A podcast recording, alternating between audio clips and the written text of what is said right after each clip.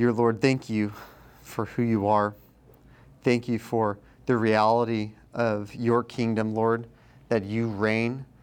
And one day, Lord, you will return to this earth. And Lord, in the meantime, you are with us always. Lord, help us to remember that even now. Lord, as we turn to your word and see the wonderful truths contained, Lord, please help us to remember you are here with us, Lord. You have um, been so gracious, Lord, to join yourself to us, Lord, your people, and Lord, have done so even to the point of death, even death on a cross, Lord. As we examine the depths of what you went through, Lord, pray that it would cause our hearts to worship you, to live lives, Lord, um, for you, and to know, Lord, that you will take care of us each step of the way. And Lord, also we get to see your triumph as well. And uh, one day, Lord, your future triumph as well as the triumph you accomplished, Lord, 2,000 years ago when you triumphed over sin and death, Lord, through your resurrection. Lord, help us to live in light of that each step of our lives, Lord. It's in your Son's name that we pray. Amen. Amen. Well, we have made it to the final block of our, of our time in Matthew. So go and turn over, if you haven't already, to Matthew chapter 24. Matthew chapter 24. So, uh, here, Jesus is reaching the climax of his ministry, um, and he is going to go all the way to the point of death, right? Even as we saw a couple weeks ago, that section marker where he has set his faith towards Jerusalem, and that is where he is heading. Um, now he is arriving there. He is arriving in Jerusalem, and we are going to see what will happen um, to our Lord in Jerusalem. So, first of all, um, he, he left the temple there in verse 1 and was going away. When his disciples came out to point out to him the buildings of the temple, he answered them, You see all these, do you not? Truly I say to you, there will not be one left here on another stone um, that will be thrown down. Basically, all the stones that you see, all these amazing buildings that the disciples were so enamored with, will be completely destroyed right? It's not all about these buildings. It's about um, what is going to happen that he is about to tell them, right? And that is exactly what's going to happen next. So we're going to see here that, um, first of all, he's sitting um, with the disciples coming to him privately on the Mount of Olives, right? And this is a wonderful spot if you want to look out over Jerusalem and see the beauty of the city. Um, you're up on the east side of the city looking down just from a slightly elevated point, and you can see everything. And as he's doing that, he's uh, the disciples have a very reasonable question uh, for Jesus, and really the next couple chapters are going to be fleshing out this question. Tell us, when will these things be, and what will be the sign of your coming and of the end of the age? Um, by the way, we're going to see this at the not only the beginning of this section, but at the very end. So keep that in mind um, after the Great Commission. What will be the sign of your coming and of the end of the age? So Jesus is going to help walk them through hey, what is the culmination of the kingdom, right? When is this actually going to happen? When will these things take place? What will it look like? Um, so there's a couple characteristics that we're going to look at um, today. And so, first of all, on your handouts, you'll notice you've got a couple blanks there. The king will return, first of all, imminently, suddenly, and powerfully. Imminently, suddenly, and powerfully. So it is imminent, it is the next thing. It is sudden, not when we expect. And that's actually the blank in chapter 25, too. We're going to cover both chapters together uh, for the sake of time. Unexpectedly. Um, the king will return unexpectedly for chapter 25 there. And then also the coming will be powerful as well when he comes. Everyone will see it, right? It'll be worldwide, it'll be cosmic, right? There won't be any question hey, has the Christ returned? It will be very, very clear. So Jesus, he begins this discourse with see to it that no one leads you astray, right? There will be opportunity to be led astray in reference to the coming of Christ. Um, eh, for many will come in my name saying, I am the Christ. Actually, if you go to Israel right now, this is all over the place there. A certain Jewish Messiah, uh, or a certain Jewish rabbi, rather, is claiming to be Messiah. And then another Jewish rabbi who died many years ago, some of his believers are still saying he was the Messiah, that he's risen and all this bizarre stuff going on, especially in Israel. But this is going to be common, right? Many false Christs, kind of false messiahs. Um, they will lead many astray. And you will hear of wars and rumors of wars. See that you are not alarmed, for this must take place, but the end is not yet. For nation will rise against nation, kingdom against kingdom. There will be famines earthquakes in various places. All these are but the beginning of the birth pains. Guys, when we see things are starting to get bad, remember that is not yet the end, right? There's still more to come. There is more to come in the future. And he's actually going to walk us through those details of what is the more to come. So, tribulation for the saints, right? They will deliver you up to tribulation, they will put you to death. You'll be hated by all nations for my name's sake. And we're seeing this process slowly start to pick up, right? And many will fall away and betray one another and hate one another. Many false prophets will arise, lead many astray. And because lawlessness will be increased, the love of many will grow cold. But to the one who endures to the end will be saved. John, he, um, he writes to the churches in Revelation, as we saw with Pastor Rich, um, and he's a, he identifies himself in a twofold manner. He says, I'm your brother and also um, fellow endurer, right? He's enduring underneath the tribulation, verse 9 of chapter 1 in Revelation. He's enduring with them in that tribulation that is coming to the end, right? And that is where we are right now. We're enduring, right? Enduring to the end.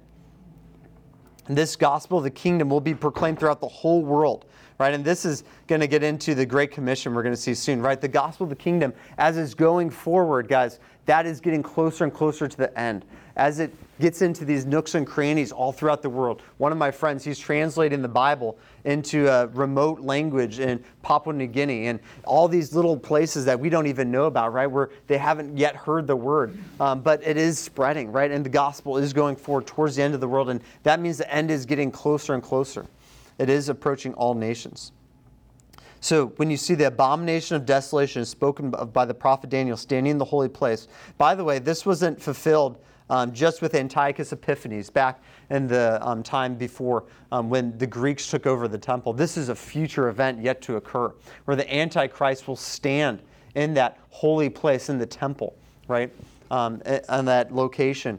And at that point, um, if you are in Judea, flee to the mountains, right? This will take place, by the way, after the uh, rapture, which we're going to get to in a little bit as well. So the church will be gone at this point. So if we're writing out a chronology, right, we've got increasing tribulation, and then it ultimately gets to a rapture, and where the church is now with Christ in the air, and then the tribulation will occur. And right at the center of the tribulation is this moment that Jesus is referring to here. Um, let the one who is on the housetop not go down to take what is in his house. Right? All of this um, fleeing idea, right? Um, pray that your um, you know, flight would not be on winter or on a Sabbath. There would be great tribulation, as has not yet been seen from the beginning of the world till now. No, nor will never be, right? So this is, yeah, things are maybe getting bad in our world, but this is a different tribulation, right? This is so bad to the point of uh, nothing like this has ever been seen before right? This is a very different time, and you can read more about it in Revelation as well. And if those days had not been cut short, no human being would be saved. But the amazing thing is, during that time in the tribulation, um, people will become saved, right? There will be believers that will come out of that time. Um, but for the sake of the elect, those days will be cut short, right? It'll be cut short to seven years total. If anyone says to you, Look, here is the Christ, or there he is, do not believe it. For false Christs and false prophets will arise, performing great signs and wonders, right? You even see a resurrection. You see all of these different details in the book of Revelation, and many people will be led astray by that. Um, but obviously, that is not the coming of the Son of Man. That is going to be very, very clear. Because look at what he says next. Um, he says, for as lightning comes from the east and shines as far as the west, so will be the coming of the Son of Man. Right? It'll be worldwide. There will be no mistake that Jesus has returned. Right? It'll be cosmic. And so, all that to say, um, when, when Jesus returns, as to answer the disciples' question, the end of the age, the clothes. these are some of those signs to be looking for. And for us, we can see clearly hey, he is returning, right? His return is imminent. Um, it, is, it is upcoming next. And so, uh, a couple questions for discussion before we get into a couple uh, more points here is what steps do you need to take to be found doing His will at His coming, right? What steps do you need to take to be found doing His will at His coming? He's about to get into a little bit more of the being prepared, right? Um, so instead of um, you know, he's going to gather his elect, right? Because this is the moment that we're going to be um, caught up with him in the air. You know, you can read more about that in 1 Thessalonians as well. Um, he will be coming in the clouds of the heavens with great power and the glory, and he will send out his angels with a loud trumpet, and they will gather his elect from the four winds, from one end of heaven to the other. That is that moment that we're awaiting, right? So, how can we be found doing his will at his coming? You can continue to look in Matthew or from other passages of Scripture. What do you think are some of those key things we can be doing um, to prepare for his coming? And that is the d- chapter 25 discussion question as well. So, how can you be prepared for his coming? But we're not going to be here. We won't. So for uh, for the for the part that we're going to be, which is the rapture, right? Because obviously we want to be found doing His will at His coming, and we're going to see actually um, Him, uh, Jesus, give us some of those key principles, right? To be ready, um, to be found doing His will, with the parable of the ten virgins, the talents, right? Um, being faithful with what He's given us. So um, it isn't, you know, we're not going to be here for the second coming. We'll actually be with the Lord, and we'll be returning with Him to the earth. Um, but instead, um, you know, how can we be ready for his coming with the rapture, right? Because um, that is the coming we're anticipating.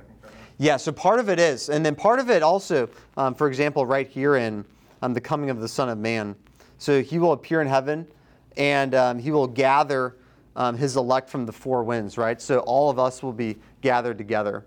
so so part of it, yeah, is the second coming, and then also there's a rapture event which we're awaiting, right, as His church. So as tribulation increases, right, not yet to the great tribulation, there will be a rapture that occurs. So how can we be found doing His will, right? You know, even as the parable of the ten virgins, the parable of the talents, um, how can we be ready at His coming? We need to stay in His Word, Hmm. and we need to learn, and we need to do as He, as the Holy Spirit directs us, and share the Hmm.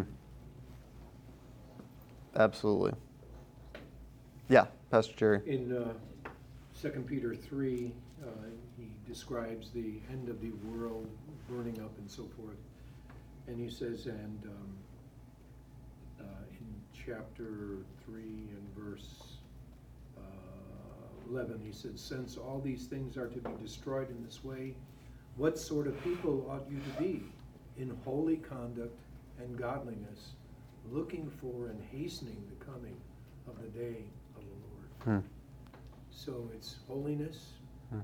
and godliness and an anticipatory attitude waiting for our Lord to come. Hmm. So he does want us to live a, you might say, a set apart life, Hmm. conducting ourselves in accordance with the will of God as it's revealed in the Word of God and showing outwardly the depth of our devotion to Him, Hmm. which is really what godliness is. It's a, you know, demonstrating just how, in your, in a practical way, how devoted you are to Him. Hmm. That's excellent. Any other thoughts? I always think about the anticipation that I, with him coming and not knowing when, the Mhm. hour or anything, is that I, this might be the last time I get to talk to this person. Hmm. And, you know, whether he comes tomorrow or that person is taken off the earth or I'm taking, you know, if I'm, you know, am deceased the next day, then, you know, do I live with the expediency of this might be the last time? Hmm. You know, this person could hear the gospel or, you know, my last opportunity. That's a great point. You know, um, just on that note, you look at the suddenness, right? You know, one is in the field, one will be taken, one left, right? All this suddenness that occurs in verse 36 through the end of the chapter there. It, you know, just like that, you could be working at the white hair. You know, Callie and I were talking about you probably won't have, you know, two women grinding at the mill. You know, that's probably not the, the scenario that you'll have. But my mom, you know, works at a um, at a furniture store, and suddenly we could be gone, right? Caught up in the air just like that. Um, and so all that to say, you know, how can we, yeah, be doing this? Absolutely by sharing that gospel, spreading the good news. Yes. Yeah, what always struck me about the passage um, that Pastor um, Jerry spoke of was how everything's gonna be burnt out. Hmm.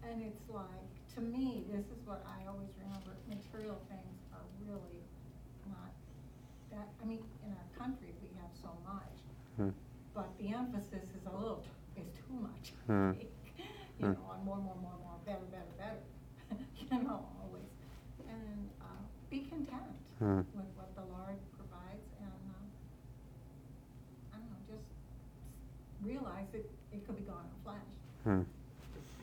Yeah. Boy, I was thinking of Hawaii. Hmm, really oh, boy. Yeah. There, going in a flash. Yeah. Yeah, Reuben.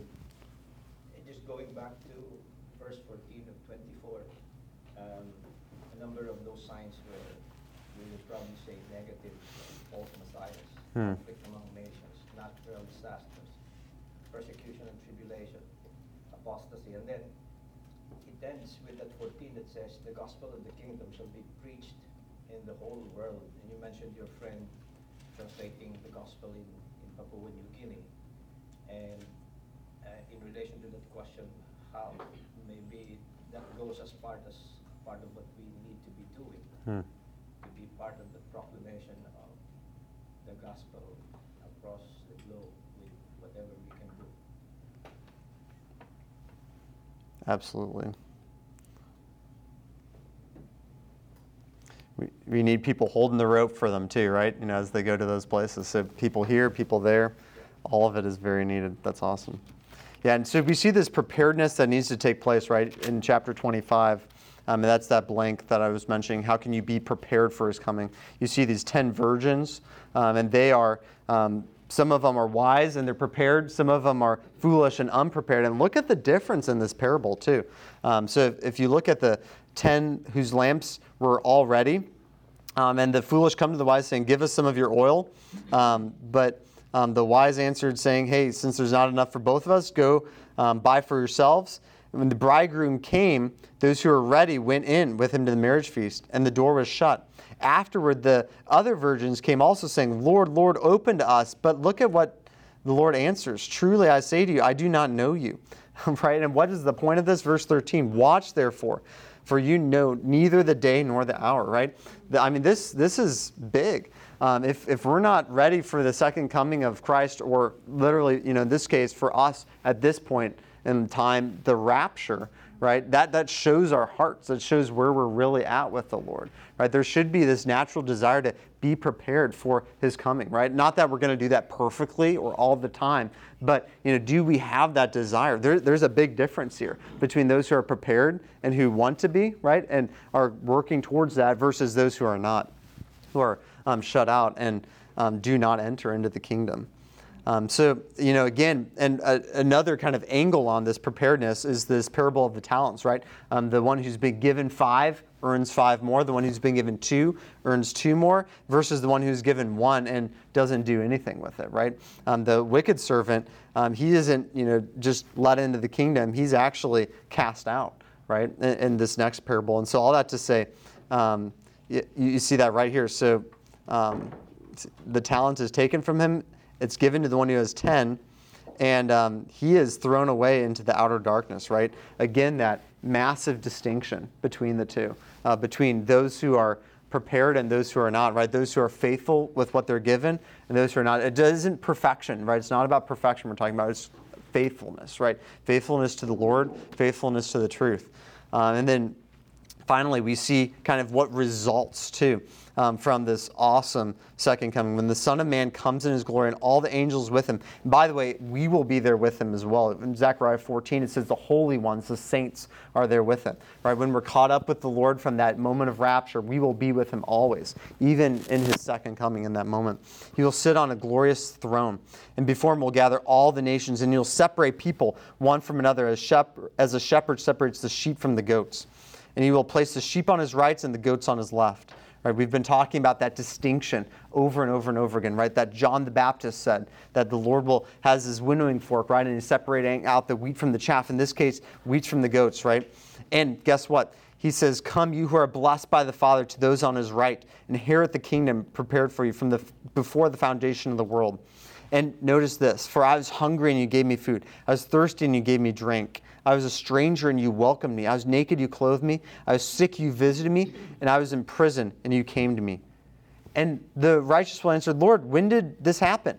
And he will say, Truly, as you did it to the least of these brothers, my brothers, you did it to me. Right? What is your attitude towards those at, in the church, within the body of believers? Not that you shouldn't be kind to your enemies. Obviously, Jesus says, you know, pray for those who persecute you and, um, you know, show love and kindness towards your enemies. But specifically within the context of the church, right? His brothers. Um, how is your attitude towards those people, right? If you desire to help meet those needs, if you have those things, guess what? As you do it for the least of those people, you're doing it for who? For the Lord, right? And He will welcome you into the kingdom in light of that. Um, but for those on his left, right?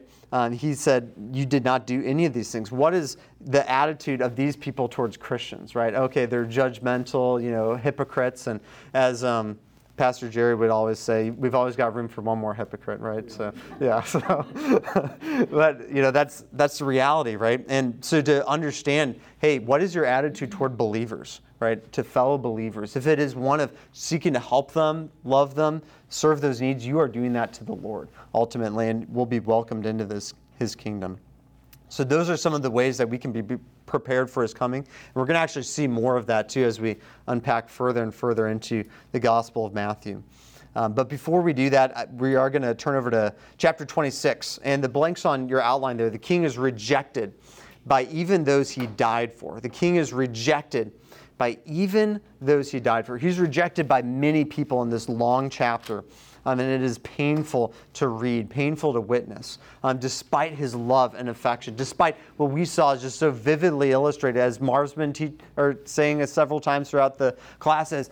Pastor Rich just taught on last time too, with the washing of the feet, right? And all of those things our Lord did. Yet he is continually rejected even by those closest to him, those he died for. Um, so um, Jesus, he finished all these sayings, right, helping the disciples understand when the kingdom is coming.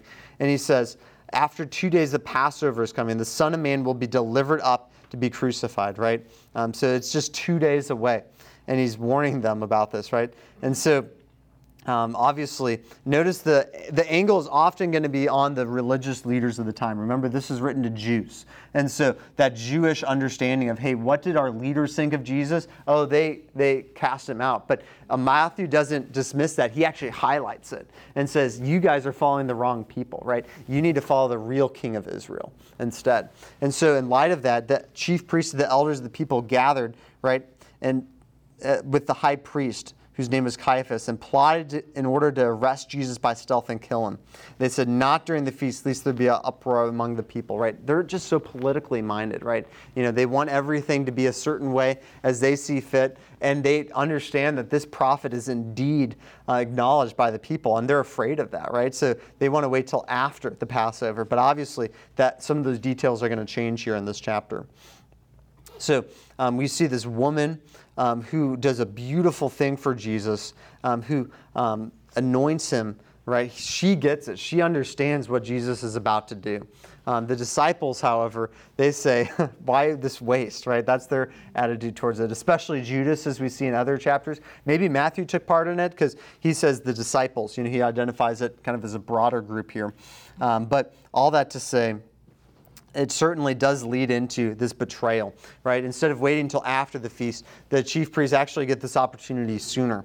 Uh, Judas Iscariot, one of the twelve, right? He went to the chief priests and said, What will you give me if I deliver him to you?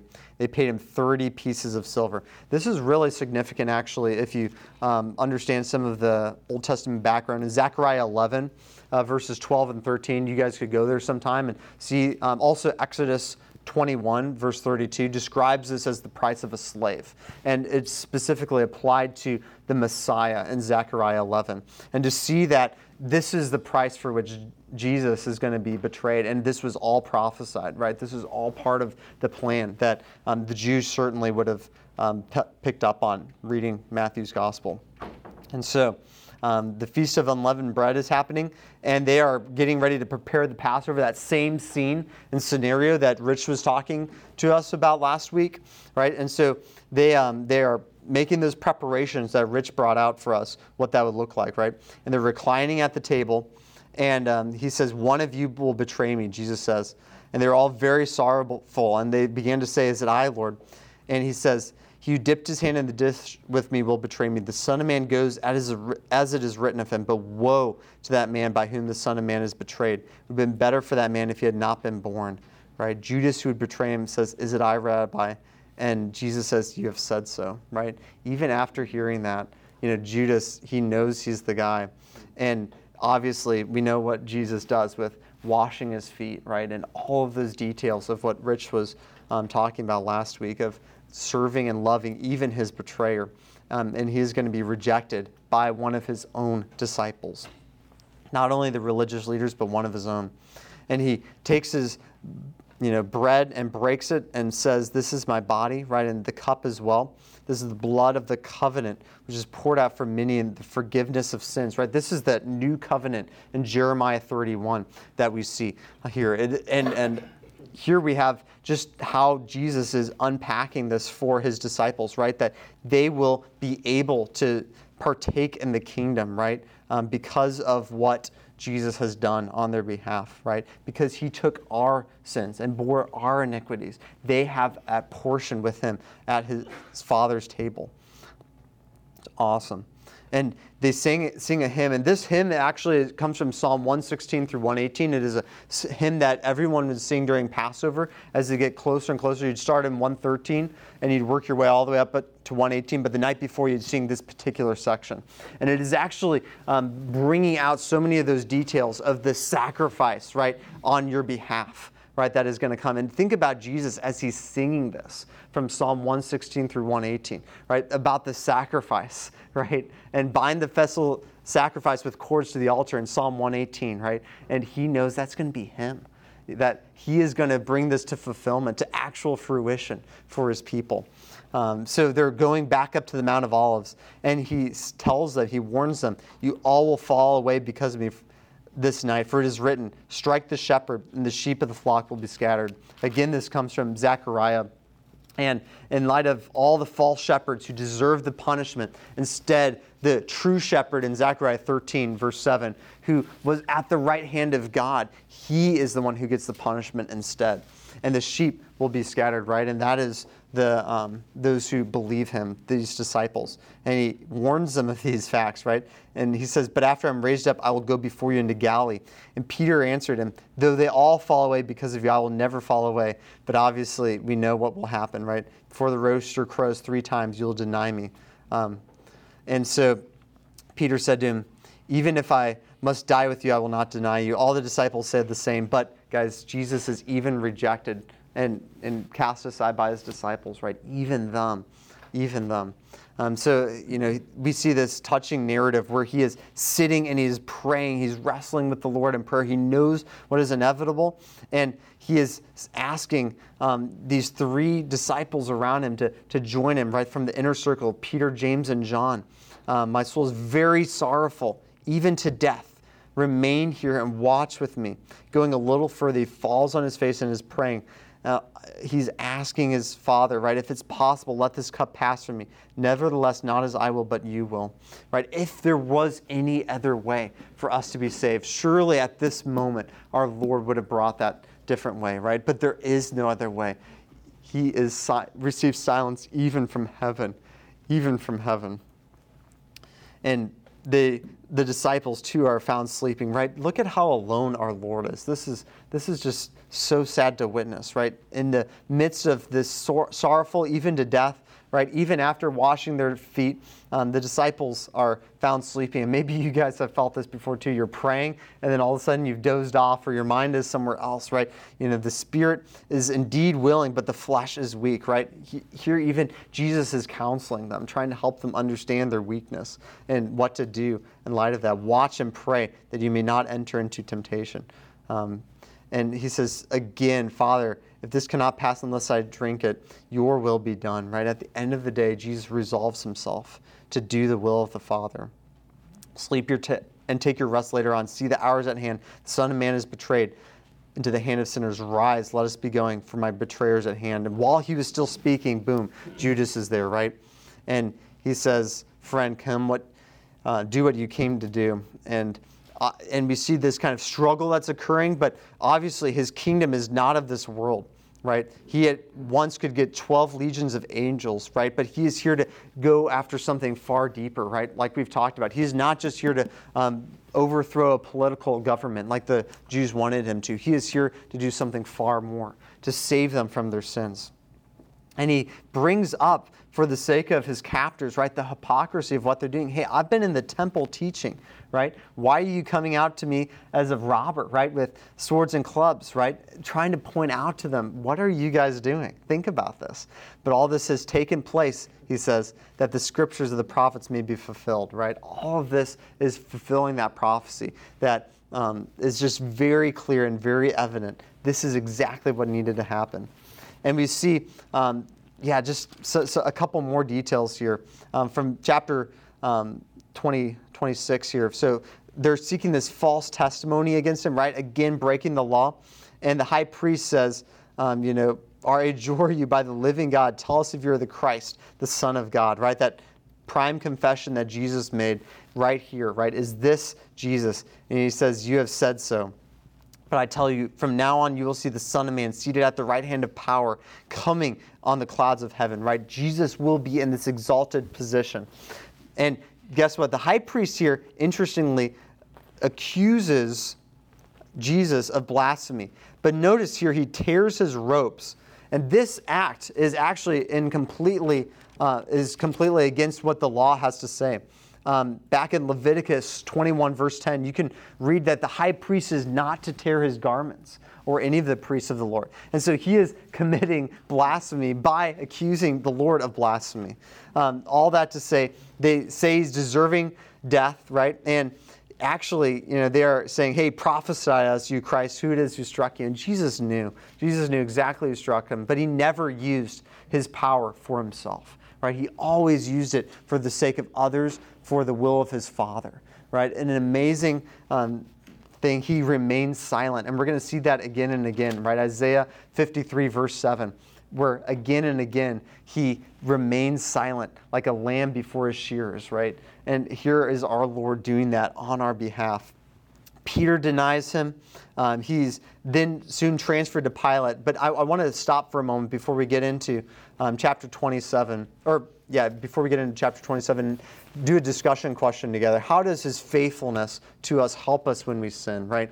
You know, here Peter, even the great spokesperson of the disciples, he denies Jesus three times, right? All of these people have left him, right? At different points have rejected him. And if we're honest with ourselves, that's us too. We've done that at different points in our lives. We have affronted our Lord. But our Lord continues to be faithful to us, continues to work towards the cross again and again and again. So, how does his faithfulness to us help us even when we sin? What do you guys say? We will be in glory, Hmm. and we will be conformed to his image. That's That's awesome. amazing. That's awesome. Amen. That's awesome. Awesome. Fantastic. Okay, well, chapter 27 here. So here we see the king is crucified for his people. The king is crucified for his people. So they um, bind him, right, and they deliver him over to Pilate. And the details in this text very much highlight the fact that it was not Pilate driving this process. It was the remember this is written to the Jews, the Israel's leaders, right? Was the Jewish leaders. Pilate is repeatedly going to give them opportunities to release Jesus, but they are going to continue to push for his death, right? Over and over and over again, all the way to a pretty, um, pretty uh, pungent point, as we're going to see in just a moment here. Um, so, first of all, we see this narrative on Judas. Um, so Judas feels remorse, right? Uh, he saw that Jesus was condemned. He changed his mind, um, right? Um, but you know, the question is, hey, is this full repentance? Is this a turning away from um, sin um, and turning to the Lord, right? Which both are required. Um, turning away from sin, turning towards Christ. Um, he brought back the 30 pieces of silver. That's a good sign, right, to the chief priests and elders, it seems. And he says, I have sinned by betraying innocent blood. They said, What is that to us? See to it yourself. And sadly, that's exactly what Judas does. Um, what he should have done, right? Um, well, first of all, a question what should Judas have done? You know, kind of a, a question for us to consider. You mean after he went ahead and betrayed him, what should he have done afterwards? Yeah, after you know feeling this conviction like he did and returning the silver, and the chief priest said, "What is that to us? See do it yourself." You know, just their coldness and callousness, obviously.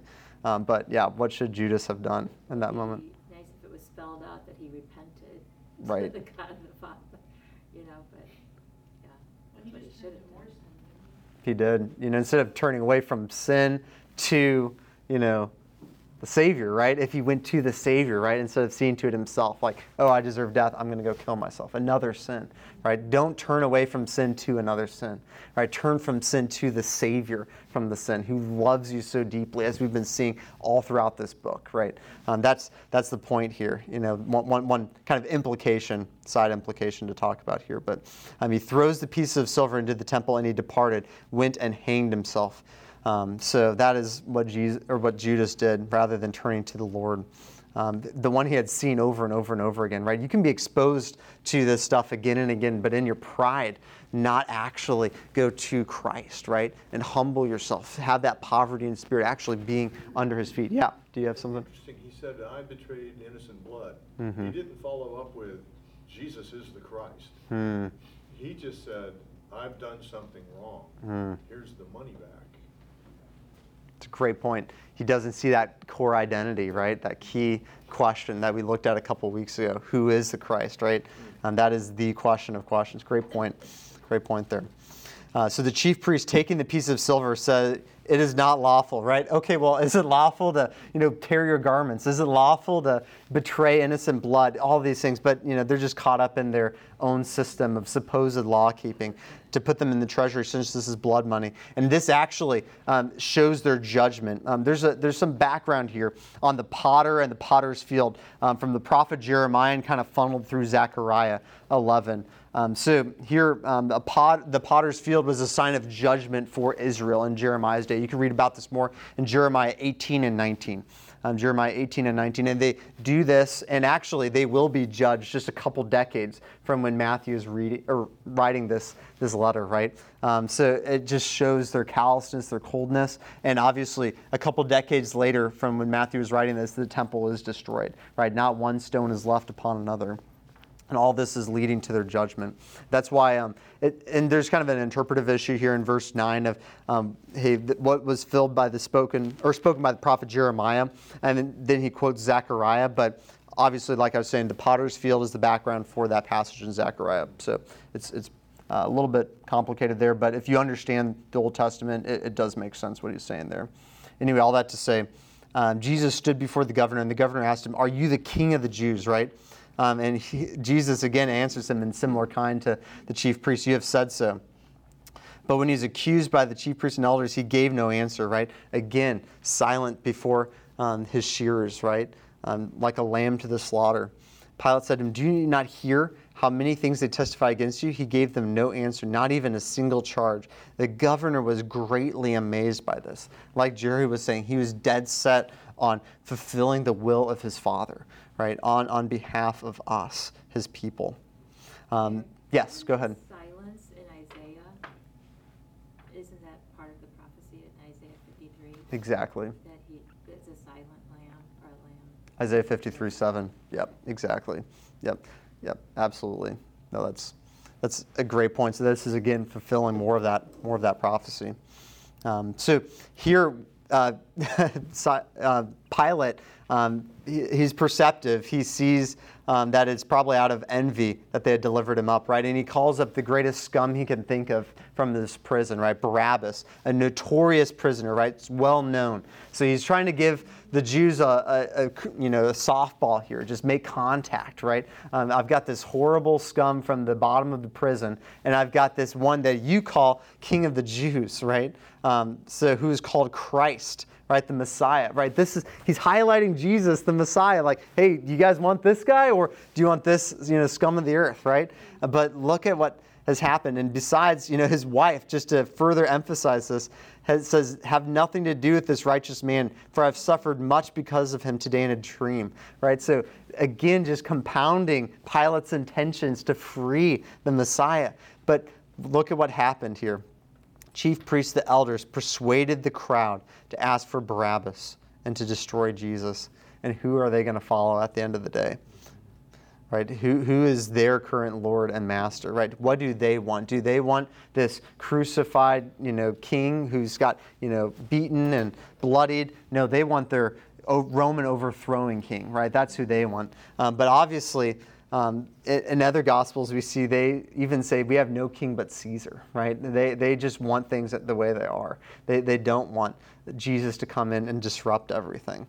Um, there's something fundamentally wrong with the people. And this is why the kingdom did not come to, to the people when the king came the first time. Obviously, that'll change the second time. Um, but so he says, Which of the two do you want me to release for you? Um, so he says this again, right? They say Barabbas. Barabbas, right? And what shall I do with Jesus, who is called Christ? They all shouted, Let him be crucified. And he even asked them, Why? What evil has he done? They shouted all the more, Let him be crucified. Just this utter rejection, right? Complete rejection of their king. So when Pilate saw that he was gaining nothing, rather that a riot was beginning, he took water, washed his hands symbolically, showing, Hey, I'm having nothing to do with this man's blood. I'm innocent of this man's blood. See to it yourselves. And note what the people say in verse 25 His blood be on us and on our children. They released from Barabbas, having scourged Jesus, delivered him to be crucified. And guys, um, in in Revelation, as we saw with Pastor Rich, um, Jesus is identified, right? Um, all nations will see him. Remember, we said at the coming of the Son of Man, everyone will see it as lightning flashes in the sky, even those who pierced him, right? especially those who pierced him. His blood be on us and our children. Having scourged Jesus, they delivered him to be crucified. So the soldiers of the governor took Jesus into the governor's headquarters. They gathered the whole battalion before him. They stripped him, put a scarlet robe, a robe of a king, twisting a crown of thorns, put it on his head, a reed in his right hand. Kneeling before him, they mocked him, saying, Hail! King of the Jews, making fun of the king, right? Making fun of the Jews as well for how they treat their king.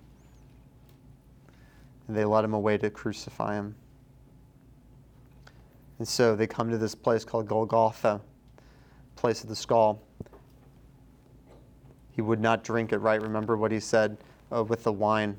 He said, I will not drink it again until I come and sit at the table in your kingdom in the kingdom, right? And they crucified him. They divided his garments among them. They cast lots, right? If you've read Psalm 22, this would be familiar territory.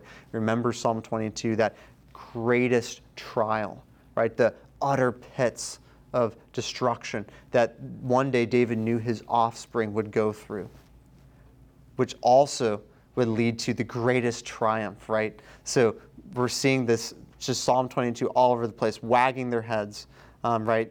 again from Psalm 22. And, um, you know, hey, if you would destroy the temple and rebuild it in three days, save yourself. You are the Son of God. Come down from the cross. Um, right? And in that moment, Jesus could have done it just like the prophecy, right? Just like the, hey, prophesy who struck you. But instead, he does not, right? He saved others. He cannot save himself. And they say it again, hey, let him come down from the cross and we will believe him. He trusts God. Let God deliver him now. That's a direct quote from Psalm 22, actually used by people who are affronting the Davidic king, right? And they are quoting it, affronting the Davidic king. Just complete and utter reject, rejection, right? That's Psalm 22, verse 8, just a direct quote. He desires him, for he said, I am the Son of God. And the robbers who were crucified reviled him in the same way, just rejected by everyone, and even in verse 45 and 46 God. Eloi, Eloi, lama sabachthani. My God, my God, why have you forsaken me?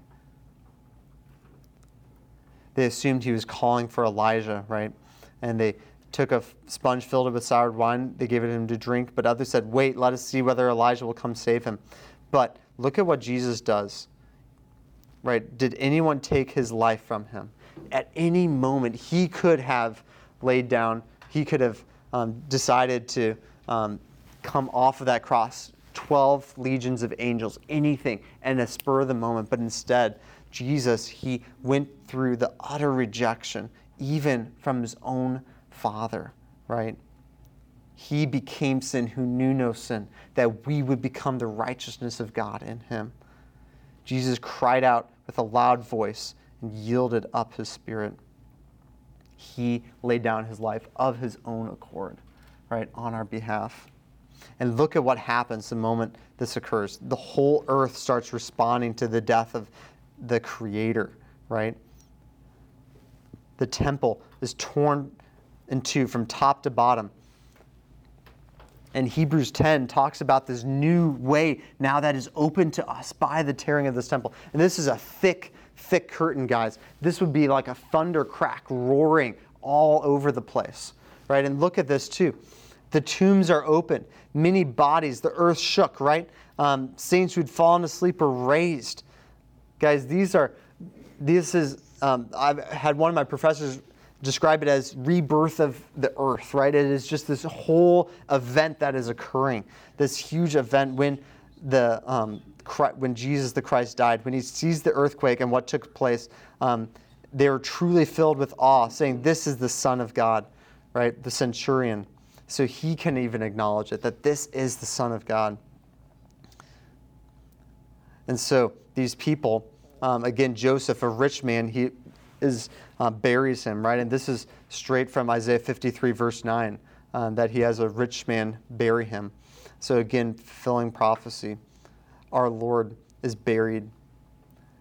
And they gather to the tomb and they um, do it um, quickly before the Sabbath, right? On the day of preparation, which is that, sat- um, that Saturday before the first day of the week. And so, sir, uh, we remember how the impostor said while he was alive. Notice how they call him the impostor, right? That's how they view him. After three days, I'll arise. And so um, they are afraid that the disciples are going to go steal him away, um, saying he's risen from the dead.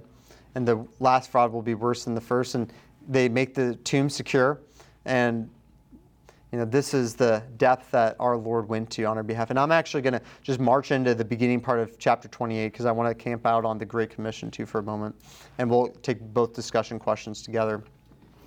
Now, after the Sabbath, toward the first dawn of day, on the first day of the week, right? This is the first day, first light, right? It Just as that light is cresting over what is happening. Behold, a great earthquake again. An angel of the Lord descended from heaven and came and rolled back the stone and sat on it. His appearance was like lightning, his clothes white as snow. For fear of him, the guards trembled and became like dead men. By the way, if you were a guard in that day, um, you would die if um, something happened to that tomb, right? Um, that your life was staked on that piece of property right there. But they they trembled, became like dead men. And actually, we'll we'll kind of keep that in mind just for verses 11 and following. The angel said to the women, though, Be not afraid, for I know that you seek Jesus, who was crucified. He is not here, right? For he has risen. Right? Remember what we were talking about from Psalm 22 that ultimate suffering leads to the ultimate triumph. And we see that come out for our King here. Go tell my brothers. That's actually from Psalm 22 as well, uh, in verse 22. Um, and so, all that to say, um, you know, he's, he's the message is starting to get out that Jesus is alive. And Jesus meets them on their way and says, Greetings. And they came up and took hold of his feet and worshiped him, right? This is the proper response. This is the king, right? This is what the wise men did at his feet, even as a baby. This is what we ought to do with our Lord. Do not be afraid, he tells them, right? The same message that the resurrected Christ told John in his glory, right? Um, that we saw in Revelation 1. He places his right hand on John and says, Fear not, right? In the same way, he says, Do not be afraid. Go, tell my brothers to go to Galilee. There they will see me. So, pausing on that narrative, we get this little section again just to see the utter rejection of the Jews that Matthew again is highlighting. While they were going, behold, some of the guard went into the city, told the chief priests all that had taken place. And they had assembled with the others elders and taken counsel, they gave a sufficient sum of money to the soldiers and said, Tell the people, his disciples came by night and stole him away while we were asleep. And if this comes to the governor's ears, right, this could cost them their life. We will satisfy him, keep you out of trouble. Right, just this complete rejection. In the face of truth. Like, imagine this for a moment as one of those chief priests and elders, right? This guard that has their life staked on keeping this tomb safe comes running, tells you what happened, and guess what? Just complete rejection, utter rejection. This is that deadness in sin, right? There really is only one way to be saved, right? By his regenerating power in our life. This story has been spread among the Jews to this day, right? So Matthew is telling them, hey, decades later, this is the story, this false story. Look at Christianity. By this point, Christianity was already growing and spreading, right? So Jews, look at this. Look at this Messiah. Who are you going to follow? These corrupt leaders? Or are you going to follow the true king, the risen king of the world, right? Who fulfilled all this prophecy. For us uh, today, a couple discussion questions to consider. How does the king's death change your life? Um, for chapter 27 there. And then um, in chapter 28, verses 1 through 15, the king lives despite lies. The king lives despite lies. How does the king's resurrection change your life? For the discussion question, how does the king's resurrection change your life? What would you guys say to that? The king's death, his resurrection, how does that completely change our lives? Obviously there, this is another softball right? You know just consider things in this passage other parts of scripture what you have seen in your own life. How does his death and resurrection completely change us?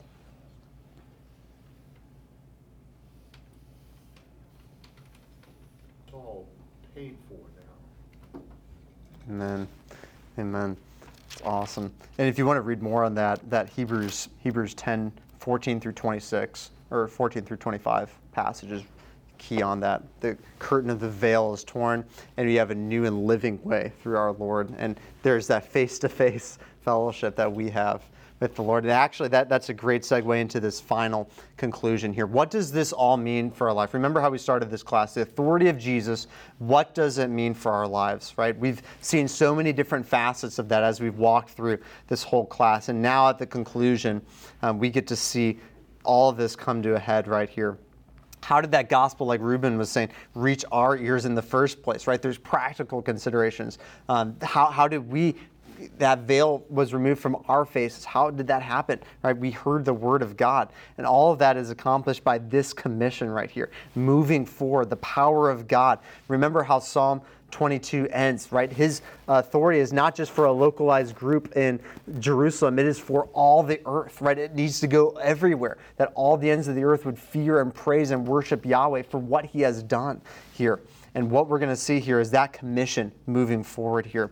Now, the 11 disciples went into Galilee, just as, remember, um, he said, Go tell the brothers. And that's exactly what they did. They went to the mountain to which Jesus had directed them. When they saw him, what did they do? Just like them, they worshiped him, but some doubted. And Jesus came and said to them, What? All authority, right? All authority. Every little bit of that authority in heaven and on earth. In case you're wondering, every bit of authority everywhere is now on our Lord, the King, Lord Jesus Christ. Has been given to me, he says.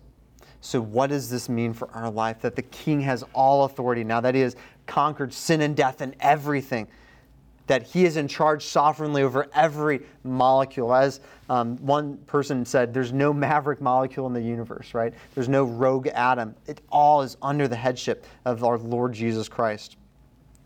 So let's unpack this Great Commission just slightly here before we get into a discussion question. Go therefore and make disciples of all nations baptizing them in the name of the Father and of the Son and of the Holy Spirit, teaching them to observe all that I've commanded you. Behold, I am with you always, even to the end of the age.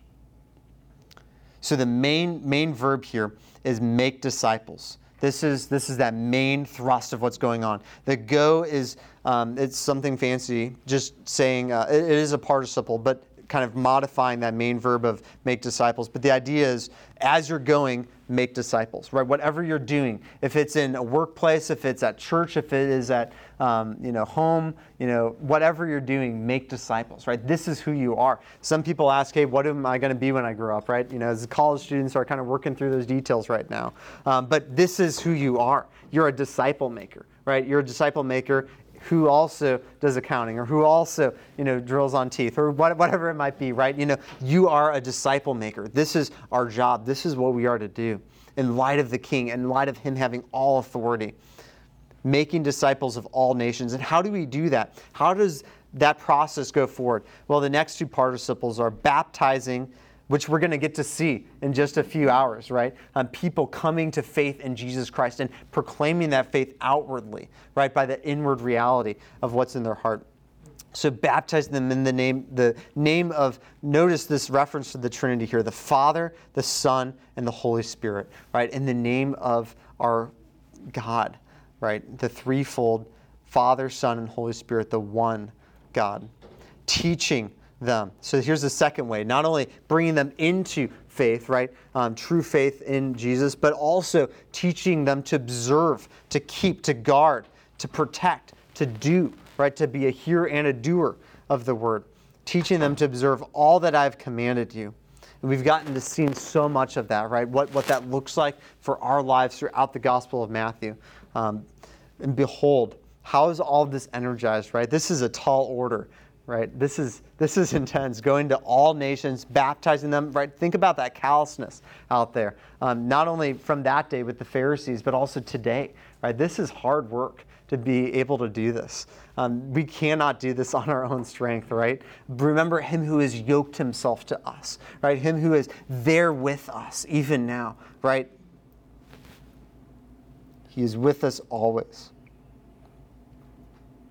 As David said, I've set Yahweh always before me, right? Because He's at my right hand. I will not be shaken. And remember, the disciples were wondering, what is the end of the age look like, right? What is the signs coming? Well, we know now, right? We know we have seen it fully exposed in the revelation of the Word of God. To the end of the age, He will be with us, all the way to that end of the church age, which hasn't come yet, but it will come soon. Right, guys? This is our job, is to make disciples. This is what it means to live in light of the authority of Jesus Christ. Be a disciple maker and be with the King of Kings. Um, that final question what steps do you need to take to make disciples better? One big one is just being with the Lord, right? Um, remembering He is there with you. Um, he is there with you. Do you acknowledge that, right? Remember, He is there with you in prayer. He is the one who fuels us to be able to do this, to make disciples. Let's go and go before Him in a word of prayer. Lord, thank you so much for who you are. You are the King, the one who has all authority, Lord. And what that means for our lives is simple. Lord, you have given us a clear task. Lord, help us to be diligent and making disciples. Lord, remembering that you are here with us each step of the way. It's in your Son's name that we pray. Amen.